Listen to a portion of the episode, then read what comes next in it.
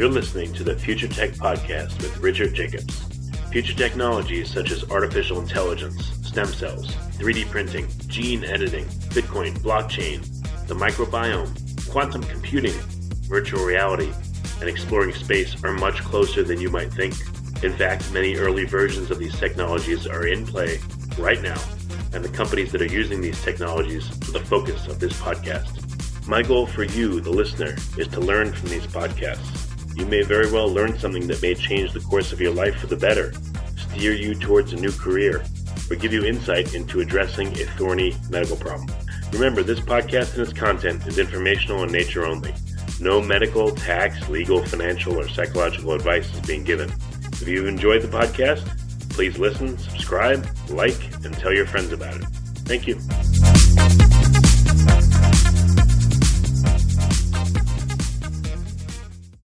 This is Richard Jacobs with the Future Tech and Future Tech Health podcast, and I have Terry Cralle. Uh, she's a sleep educator, uh, an RN, you know, nurse. Uh, Terry, thanks for coming on the podcast. How you doing? I'm doing well, Richard. How are you doing today? Good, good. Yeah. Um, so tell me about uh, your work as a nurse and a clinical sleep educator. What do you see, and what's your daily work look like? Oh well, it's um, it, it's it's busy, and there's a lot of uh, different things I do and a lot of different hats I wear. But um, it, it's probably interesting to note that as a registered nurse, we or I, I we I mean it wasn't in our curriculum. We didn't learn much about sleep. But of course, mm. we were expected right out of school to work a lot of crazy shifts. And I don't think sleep was on anyone's radar back in the day. Um, it's only been very recent until that it has been on the radar of employers, employees, and, and the um, all of us in general.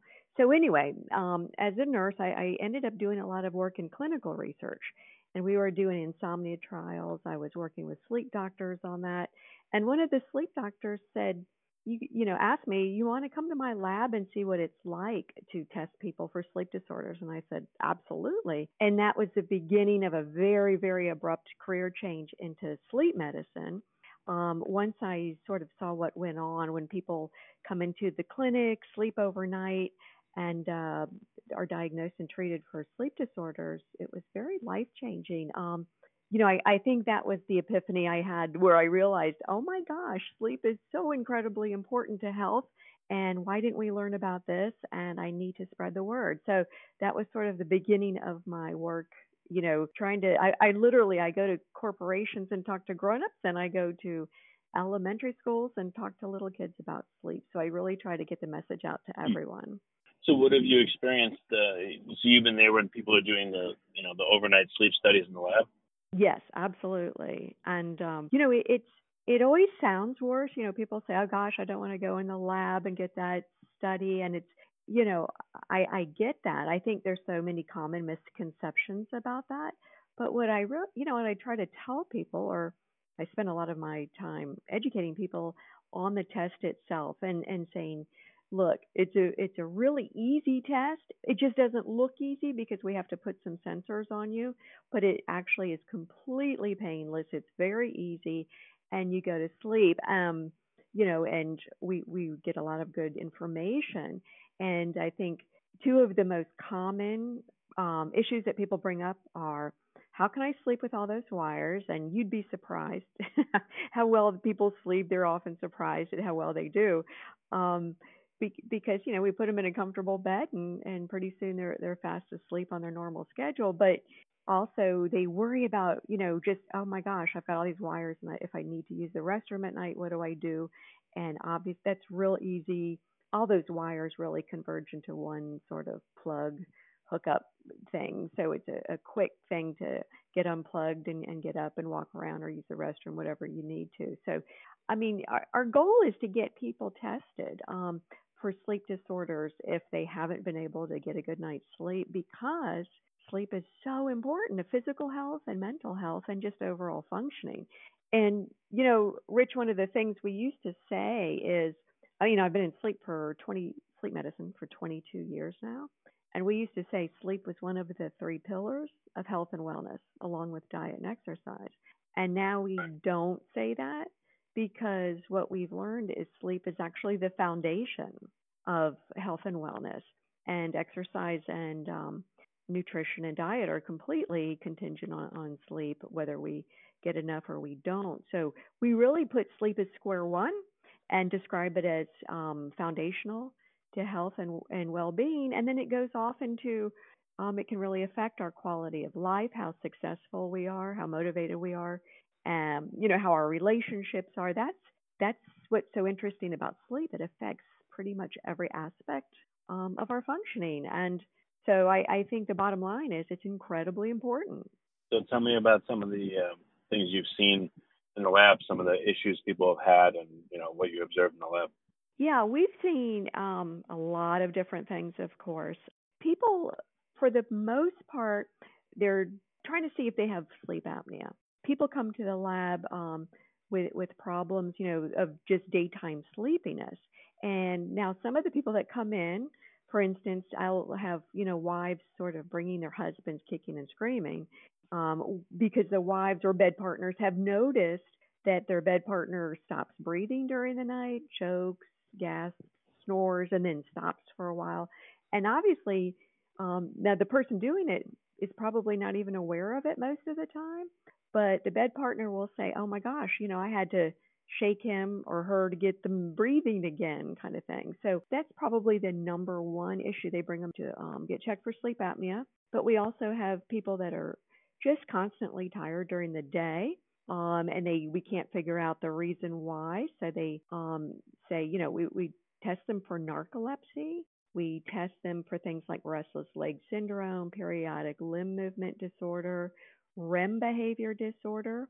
Um, there have been instances where um, a, a, person sleeping can become very aggressive uh, during REM sleep and either you know punch or kick a, a bed partner kind of thing. And you know we we make you know this is and that's a sleep disorder. It's not um, nothing personal, but but you know we have to test you know check for these things because um, there are over 88 known sleep disorders, but most everything is very um, treatable and manageable. And since sleep is so important to daytime functioning, it's imperative that if anyone has signs of a sleep disorder or is just not functioning well during the day and constantly tired, they really need to get it checked out because what we don't want um, are people just having chronic sleep deprivation issues because that's what leads to the really serious health problems.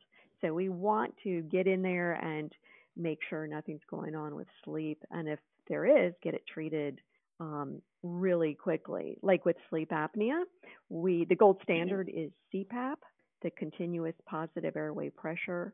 And you know, some people will tell me, "Oh gosh, Terry, I don't want to be hooked up to a machine at night." And and I say, "Well, you know, 99% of the patients in the clinic setting, once they realize, you know, how poorly they've been sleeping, and the CPAP helps them breathe during the night, they feel 100% right. better. So it's a real you know, quality of life issues. People feel so much better wearing um, the mask, and the masks are smaller now than they used to be back in the day when I started. Um, the machines are smaller and quieter, and there are a lot of people that just say they're the best things since sliced bread. And there's um, there's even new treatments available. Mild sleep apnea cases are sometimes easily treated with a oral appliance, and there's also a new pacemaker product out that I mean it's, it's pacemaker like in that it there's a um, a small sensor that's inserted and it's sort of um, it will stimulate people to breathe during the night when they're um, when they stop breathing with sleep apnea. So I think there's a there there are options and there's something for everyone. And I think people I think right now there are too many people with undiagnosed and untreated sleep disorders out there you know, trying to get through the day when life could be a lot easier if they um, got diagnosed and treated, for sure. Right. Okay. So, uh, yeah, what are the things people complain about that necessitates a sleep study? What are some of the things you've heard? Well, you know, that's a great question, and I'll tell you why. Because I recently read an article where a bus driver was falling asleep at red lights and at stop signs. Now, during the day, and here's a bus driver driving children around, of course, in a school bus. And when she was being interviewed, she said, I had no idea that falling asleep during the day had anything to do with how I slept at night. And, you know, that struck me as funny because to me it's just such an obvious cause and effect. But there are a lot of people out there who sort of don't make the connection. You know, they just, or, or they think they're sleeping okay when in reality they're not. Um, you know, for instance, say someone has severe sleep apnea and they don't have a bed partner, or they live alone and no one's hearing them snoring, gasping, choking for breath, things like that. So they don't always make the connection. And then there are other signs and symptoms of sleep deprivation that people don't associate with sleep. And here's where the problem is. Sometimes people are so, you know, used to being sleepy all day, but then they don't realize that wow, they're, you know, I'm irritable. I don't like my job anymore. People are starting to tick me off. You know, I'm picking fights mm. with my spouse. You know, there are a whole lot of other aspects of our functioning that are affected by sleep. I mean, um, you know, even things like just being able to focus at work, um, organizing, making good decisions, making, say, like financial decisions. You know, how are we making good ones? I mean, how much we sleep, how well we sleep, or how little we sleep really impacts a lot of our day to day life. And I think that's where the breakdown comes along. And, you know, people aren't getting the message that it can affect so many aspects of their lives. So they just don't take sleep seriously. And you know, probably as well as I do, that a lot of people disregard sleep. I mean, you'll never hear one bra- hear anyone bragging about like not drinking much water or not needing to drink water during the day you know, it's a biological need, but so is sleep. And, but oddly, you know, people, oh, you know, I've gotten used to uh, just getting a little bit of sleep or tells people if they don't wake up early or if they, you know, you got to yeah. get in there and get ahead and you're sleeping, you're dead and all these stupid things. So unfortunately, yeah. society makes you feel bad and lazy if you well, sleep too much. Exactly, exactly. It's just been seen as a weakness, a character flaw, you know, or lacking motivation or the work ethic. And we never collectively or individually, most of us have never looked at it as what it is, which is a biological need. And the the real problem comes down to the fact that most everyone on the planet needs seven yeah, I mean I'm talking adults, kids of course need more, but most adults need seven to nine hours a night and I would say easily a third of adults aren't getting that amount. And the problem is, people will tell me, I mean, I, I when I go and, and do seminars and workshops, they'll say, Oh, Terry, I've gotten used to getting by on five hours, and I really need to just sleep five hours because I've got so many things to do during the day. I need more waking hours.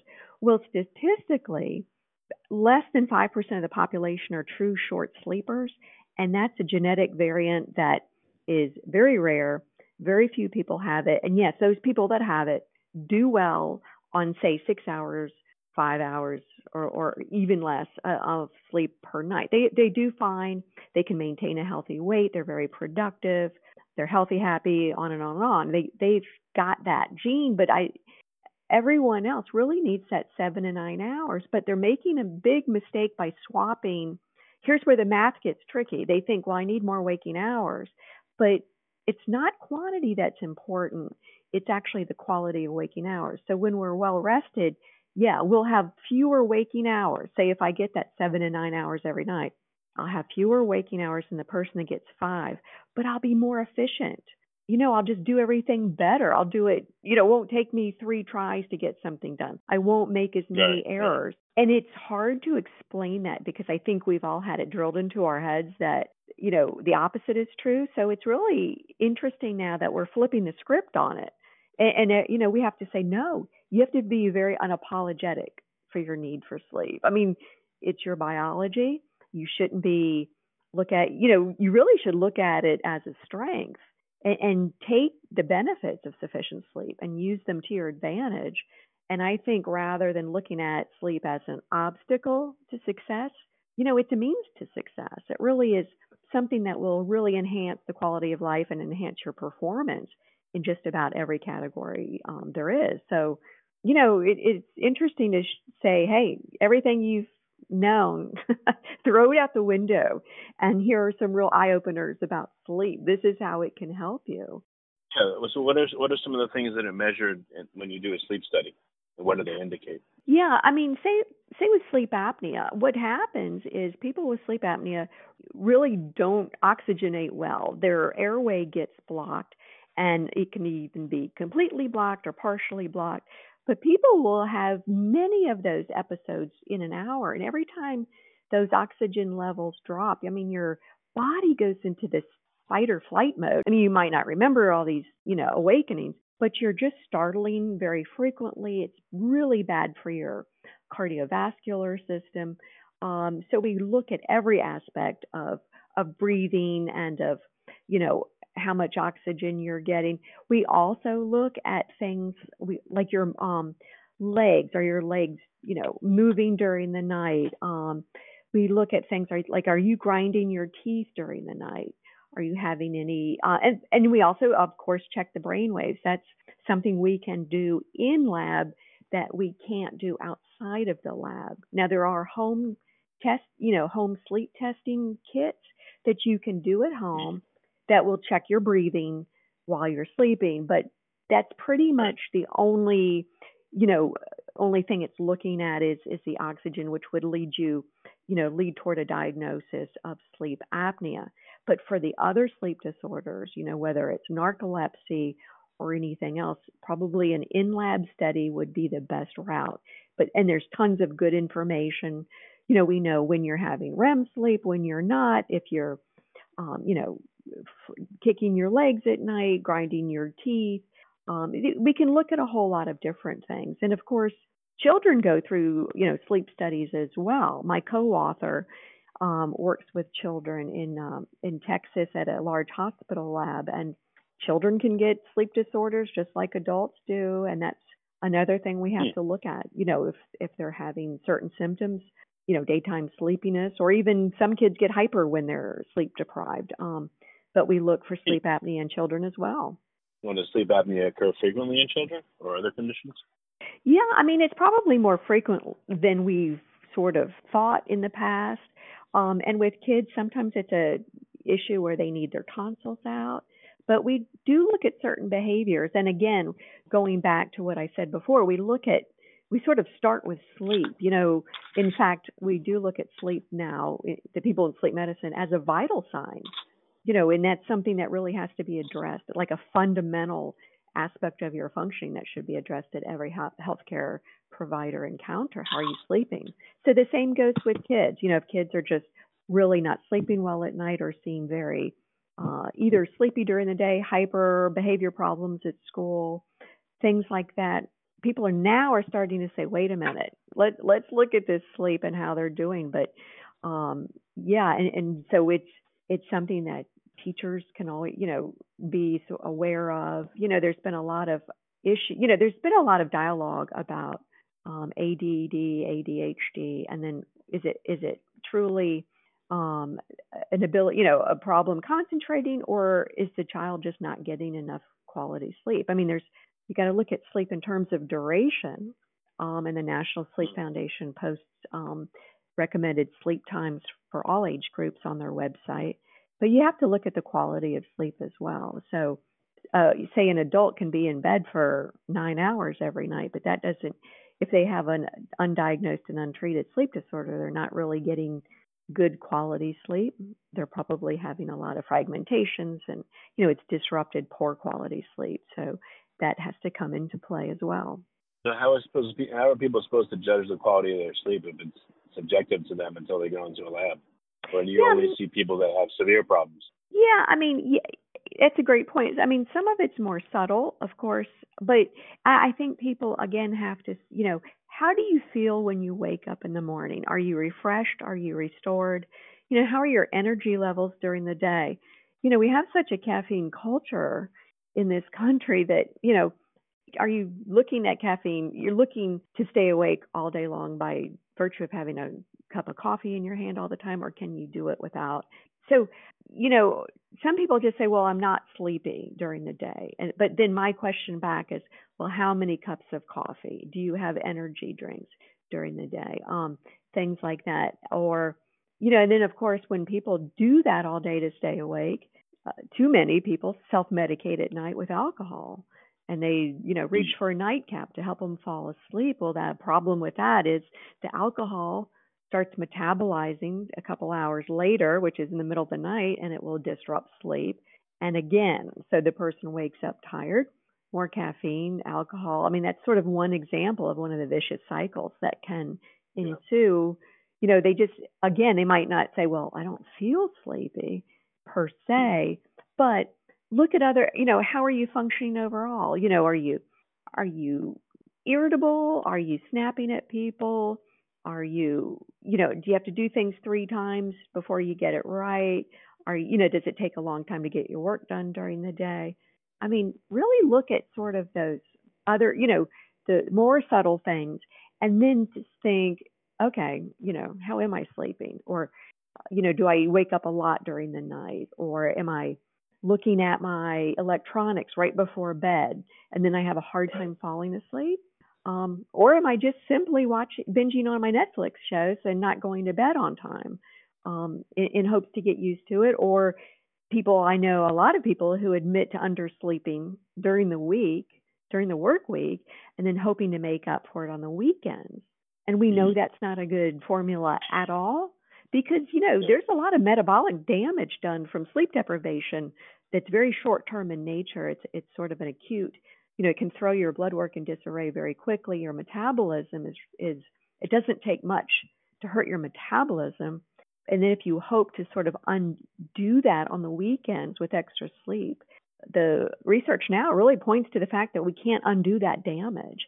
And the damage is very real and it can have short term and long term implications. So I think the message is get sufficient sleep every single night of the week, not just, you know, hoping to make up for it on the weekends. That's a really bad formula. We call it yo yo sleeping, and it can get you in a mess pretty quick. Okay. Well, very good. Well, what's the uh, what's the best way for folks to uh, start to get educated on sleep and tie, you know, how they're feeling to potential uh, sleep issues? Yeah, I mean, I think there are there are a lot of good um, resources um, available to people. I think I send a lot of people to the National Sleep Foundation website and um, to the American Academy of Sleep Medicine. Puts out some really good information, as does the CDC. And they all three of those will um, websites have information on sleep requirements by age, they have really good information on sleep hygiene, which is just a, a sort of a different term for good sleep habits. You know, things people can do every single day to help them sleep at night and get better sleep. Um, and I think, you know, just doing some some work, we're definitely trying to get sleep health in the curriculum into elementary schools so kids can develop good sleep habits early and um, which really has the potential to change their trajectory uh, throughout their lifespan if if they are getting good sleep um, as children all the way through adulthood. And of course, we you know we ask parents um, and adults to be good role models when it comes to sleep. You know, don't try to get by on less than you need. Get sufficient amount of sleep. Talk to your um, employers. We have a real big problem in this country. You may have been reading about it lately. Um, the school start times. Um, teenagers really yeah, don't. they naturally want to get up later, so early yes. school start times are a big problem. Huge problem, Rich, and they're starting these school start as early as seven, um, between seven and seven thirty in the morning, and it's really, really unhealthy um, for the kids. And you know, I, I read parent, even parent comments, you know, that oh, we're coddling these teenagers by by having healthy school start times they're going to have to figure it out later. Well, biologically, they they are predisposed to having, just as you say, they they right, fall asleep right. later and, and want to sleep later. It's just the way their melatonin's produced in puberty. And we have to realize we have to go by the science, and it's telling us that if we keep them from getting that sleep, they're more likely to get um, heart problems early. They're more likely to develop diabetes. And we've seen parallel epidemics in this country of sleep deprivation and obesity, and it's affecting all age groups. Um, yeah, and a lot of people, when they do gain that weight, they can't lose it because they don't realize how important the sleep component is to that effort. you've got to get sufficient sleep to lose the weight. Um, and obviously, getting sufficient sleep will help you maintain a healthy weight. So we're very worried about the teenagers, and obviously, besides the health problems, the men- physical health problems, we're worried about the mental health issues. They have increased, um, you know, thoughts of suicide. They're more predisposed to substance abuse when they're sleep deprived, uh, risky mm. behavior, and then there's drowsy driving, which is incredibly dangerous, just as dr- dangerous as drunk driving, really. So we have to look at this pretty seriously and, and realize, I mean, some of these instances, it's it could be a life and death matter, um, and we have to take sleep that seriously. Um, now that we know how important it is, so and it, like I said, it affects people of all age groups, and if we want to be our healthiest and perform our best, we really have to get that sufficient sleep every day.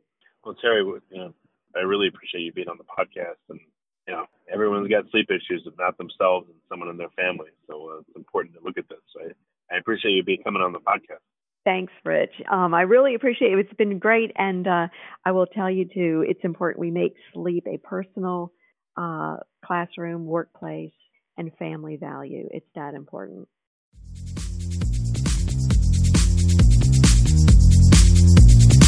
You're listening to the Future Tech Podcast with Richard Jacobs. Future technologies such as artificial intelligence, stem cells, 3D printing, gene editing, Bitcoin, blockchain, the microbiome, quantum computing, virtual reality, and exploring space are much closer than you might think. In fact, many early versions of these technologies are in play right now, and the companies that are using these technologies are the focus of this podcast. My goal for you, the listener, is to learn from these podcasts you may very well learn something that may change the course of your life for the better, steer you towards a new career, or give you insight into addressing a thorny medical problem. Remember, this podcast and its content is informational in nature only. No medical, tax, legal, financial, or psychological advice is being given. If you've enjoyed the podcast, please listen, subscribe, like, and tell your friends about it. Thank you.